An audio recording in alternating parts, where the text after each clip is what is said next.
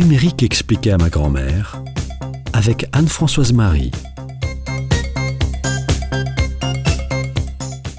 Les moteurs de recherche sont des outils incroyablement utiles pour trouver des informations, des réponses à des questions, des produits, des services et bien plus encore sur Internet.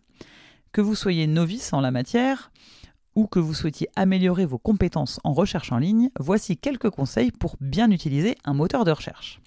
D'abord, il faut le choisir. Parmi les moteurs de recherche les plus populaires, on peut citer Google, Bing, Yahoo ou encore DuckDuckGo.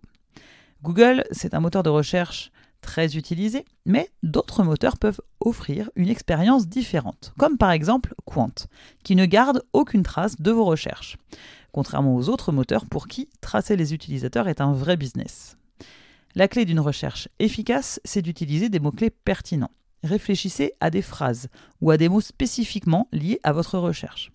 Par exemple, si vous cherchez des recettes de cuisine végétalienne, vous pouvez entrer recettes de cuisine végétalienne comme mot-clé, ça marche très bien. Et si vous recherchez une expression exacte, entourez-la de guillemets.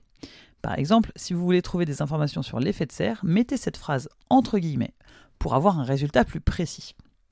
Il existe aussi des opérateurs de recherche pour affiner vos résultats. Par exemple, si vous écrivez site de points suivi d'un nom de domaine, le moteur de recherche restreindra les résultats à un site web spécifique. C'est très pratique si vous voulez retrouver un contenu dans un site précis. Vous pouvez utiliser le mot-clé OR, qui veut dire ou en anglais, pour effectuer une recherche sur plusieurs mots-clés en même temps. Vous pouvez aussi exclure certains mots de votre recherche et pour ça, vous ajoutez un petit tiret devant. Par exemple, si vous voulez rechercher une recette, mais que vous ne voulez pas de recette avec des noix, alors vous pouvez taper recette végétarienne-noix. Ainsi, vous aurez des recettes végétariennes dans lesquelles n'apparaît pas le mot noix. Vous pouvez aussi préciser ce que vous recherchez. Les images et les vidéos ont des pages de recherche spécifiques bien souvent. On peut aussi trier les résultats.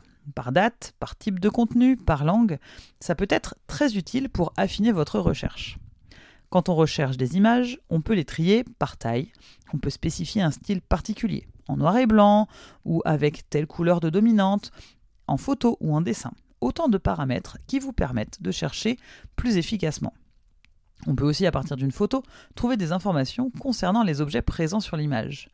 On peut trouver des images similaires ou encore des sites web qui contiennent notre image.